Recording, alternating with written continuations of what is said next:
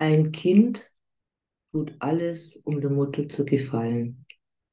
Ein Kind ist letztendlich auch auf Gedeih und Verderb von der Mutter abhängig in den ersten Lebensjahren. Schön, dass ihr mir wieder zuhört. Mein Name ist Beate Popp, ich bin Heilpraktikerin und psychologische Beraterin. Immer wieder bekomme ich E-Mails, Anschreiben oder auch in meiner Gruppe von Geschichten, wo wirklich so schlimm sind, wo man wirklich merkt, die Menschen haben ihr ganzes Leben aufgeopfert und sind immer noch auf der Suche nach Zuwendung, nach Anerkennung, nach Lob von der Mutter. Und das ist wirklich sehr, sehr, sehr schlimm.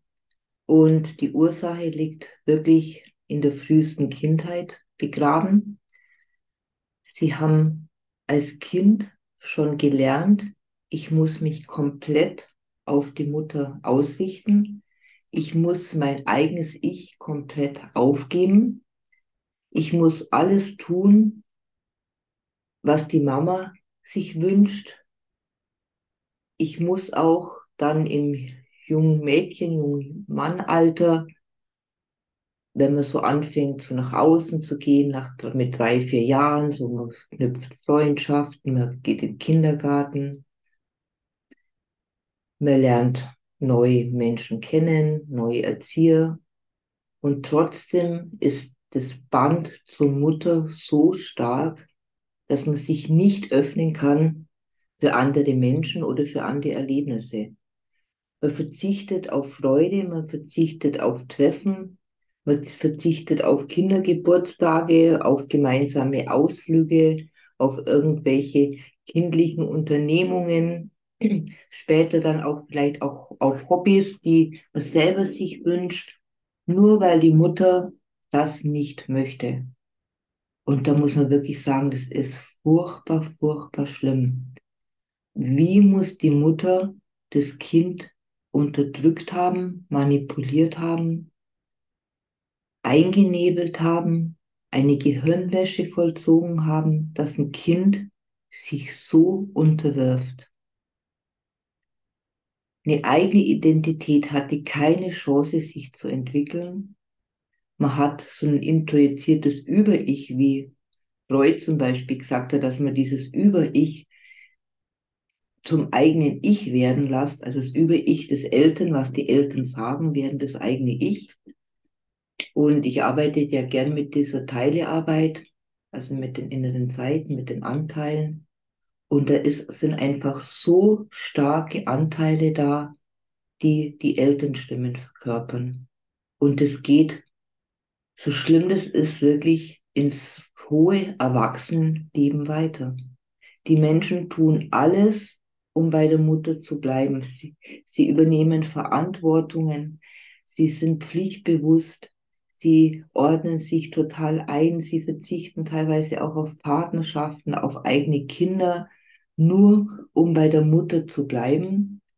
Und wenn dann irgendwann dieses Erwachen kommt, meine Mutter war krank, meine Mutter war selber ein schwerst traumatisierter Mensch, die keine Gefühle hat leben können, die selber so erstarrt ist, durch was auch immer, spielt jetzt auch keine Rolle, aber sie hat mir nichts geben können. Und diesem Menschen laufe ich vierzig, fünfzig, sechzig Jahre hinten nach, bettel um Liebe, ordne mich ein, ordne mich unter.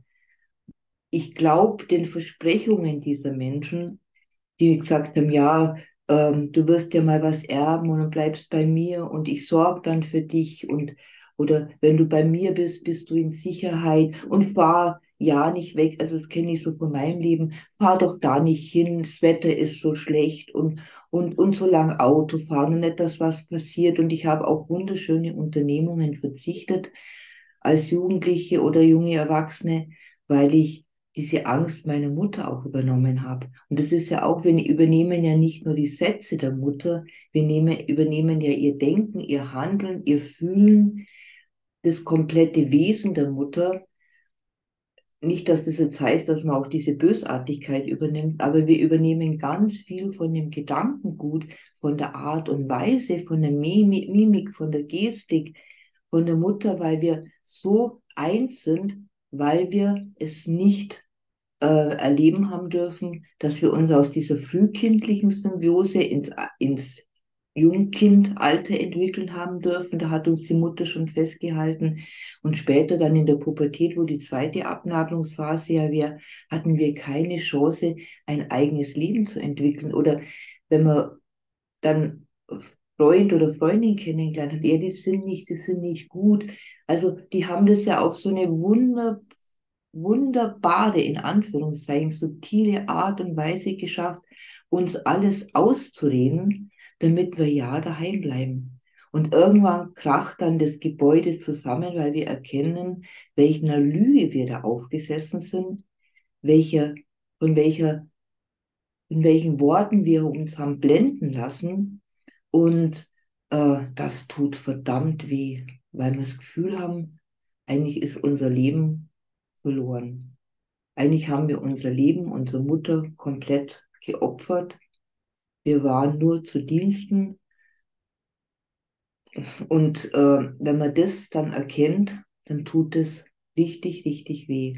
Und da ist das Aller, Allerwichtigste, dass ihr euch verzeiht, dass ihr da ganz liebevoll und mit, gnädig mit euch umgeht und sagt, ja, ich habe äh, versäumt, irgendwann den Absprung zu schaffen, weil meine Mutter mich so subtil, so direkt oder indirekt oder so machtvoll oder mit Gaslighting oder mit Hoovering, also immer wieder Anlocken oder Versprechungen, so eingewickelt hat. Ich habe ihr geglaubt, die Mutter war so lange auf dem Podest gestanden, ähm, die war so wichtig für mich, auch im Erwachsenenleben noch, dass ich das einfach nicht geschafft habe. Und seid euch da wirklich nicht selber böse oder stellt euch in Frage oder verurteilt euch selber. Das ist eine Strategie von pathologischen Narzissten, die das wirklich schaffen, euch so einzulullen und euch so eine Gehirnwäsche zu verpassen und ihr eigenes Denken, Fühlen, Handeln in euer Gehirn zu implementieren. Also ihr habt wirklich wie ein Implantat gekriegt, ähm, das, das der, der Mutter in, in euer eigenes Gehirn, in eure eigene Seele, in euer eigenes So-Sein. Und da ist es ganz wichtig, wenn ihr das erkennt, wenn ihr aufgewacht seid, dass ihr euch wirklich, da müsst ihr euch Hilfe holen, das schafft man nicht alleine. Das ist so heftig, das ist so erschütternd, das ist auch ein, so ein Schmerz dann, wenn man erlebt, wie viel Leben habe ich vergeudet, bin ich einer falschen Hoffnung hinterhergelaufen, dass ich irgendwann doch von meiner Mutter was kriege. Und mich hat letztes Mal eine angeschrieben, weil wo dann die Schwester noch gesagt hat, ja, was führst dich denn immer so auf oder was denkst du denn, die Mutter ist halt so und äh, die ist halt traumatisiert und, und da können wir nichts ändern. Ja, es ist auch jedes Kind in der Familie hat eine andere Rolle bekommen. Die einen Kinder werden aufgefressen, werden behalten, werden wirklich wie eine äh, Spinne, werden die von der Mutter einverleibt und andere Kinder werden viel früher losgelassen, werden auch vielleicht mehr unterstützt, werden in die Freiheit äh, gelassen, weil man ja das andere Kind hat, also dich in dem Moment, wo man auffressen kann, wo man festhalten kann. Und natürlich sind da tiefe Traumen in der Mutter auch da, die sich denkt, endlich habe ich ein Wesen, das mir gehört und das ich, wo ich bestimmen kann und wo ich äh, es zu meinem machen kann und wo mich endlich mal einer liebt und nur für mich da ist oder sowas, sind auch so Gründe. Aber es nützt dir alles nichts, weil die knallharte Wahrheit ist einfach, du bist emotional komplett ausgebeutet, missbraucht worden, misshandelt worden und hattest nie die Chance, ein eigenes Ich aufzubauen. Und das ist furchtbar, furchtbar schlimm. Und das zu erkennen, kann, wie gesagt, einerseits eine enorme Erleichterung sein, weil du spürst, ich bin nicht schuld. Also, aber dann kommt natürlich eine unheimliche Leere, weil du hast ja kein eigenes Ich aufbauen können. Und dann mit vielleicht vierzig, fünfzig, sechzig auf die Suche zu gehen, wer bin ich? Das ist ein möglicher Prozess, es ist möglich, aber es ist nicht einfach. Und wie gesagt, also da braucht man einfach in der Regel Unterstützung und Hilfe, weil das schafft man nicht alleine. Und da frag dich doch zuallererst einmal, vielleicht erinnerst du dich als Kind, hattest du da Impulse, was hättest du gern gemacht, die du dann irgendwann komplett verdrängt hast und eingegraben hast?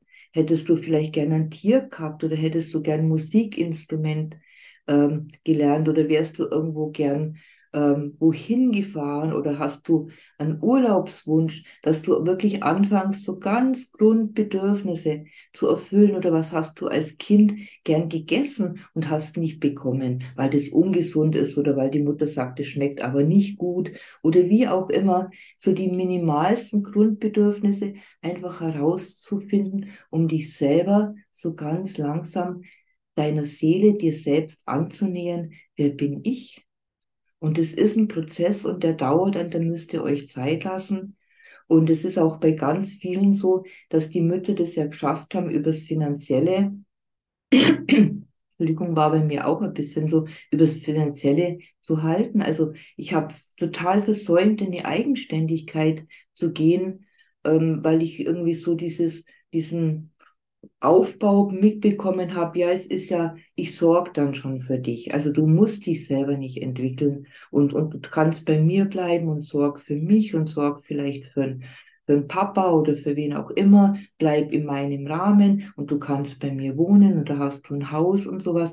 Wie schrecklich ist das, wenn man da diesen Absprung auch nicht hat gehen dürfen, mal wegzuziehen, ein eigenes Leben aufzubauen, auch negative Erfahrungen zu machen, die gehören dazu, aber daraus lernt man, Fehler zu machen, aus Fehlern lernt man, aber dann aus den Fehlern hinaus zu wachsen und zu sagen, okay, nächstes Mal mache ich es anders und ich frage jetzt mal nicht die Mutter, was denkt die darüber, sondern ich versuche es selber und dann kriegt man auch eine Selbstermächtigung, man hat das Gefühl, ich habe das selber erreicht, ich kann das selber gestalten, ja, ich mache manches nicht so gut, aber dafür kann ich das gut. Das ist der normale Prozess der Abnabelung, der Entwicklung eines Menschen und auch Erfahrungen mit Freundinnen, mit Freunden zu machen, mit, mit Partner oder Partnerinnen später.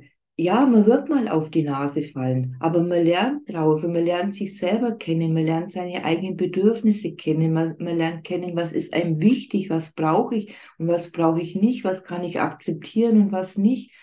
Und einfach schöne Dinge zu erleben oder zu reisen, sich zuzutrauen, ich kann wohin reisen und kann was Schönes erleben.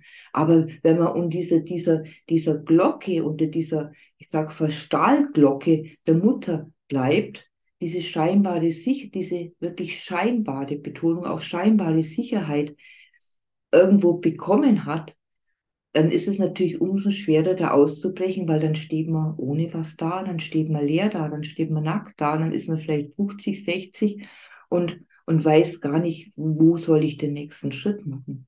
Und das ist ganz, ganz heftig und wirklich nochmal betont, seid euch das selber nicht böse. Seid froh, dass ihr es jetzt erkannt habt und dass ihr jetzt die Möglichkeit habt, euch auf den Weg zu machen und die letzten dreißig, vierzig Jahre eures Lebens für euch zu gestalten, auf die Suche zu gehen. Wer seid ihr selber? Wer bist du selber? Was wünschst du dir? Was isst du gerne?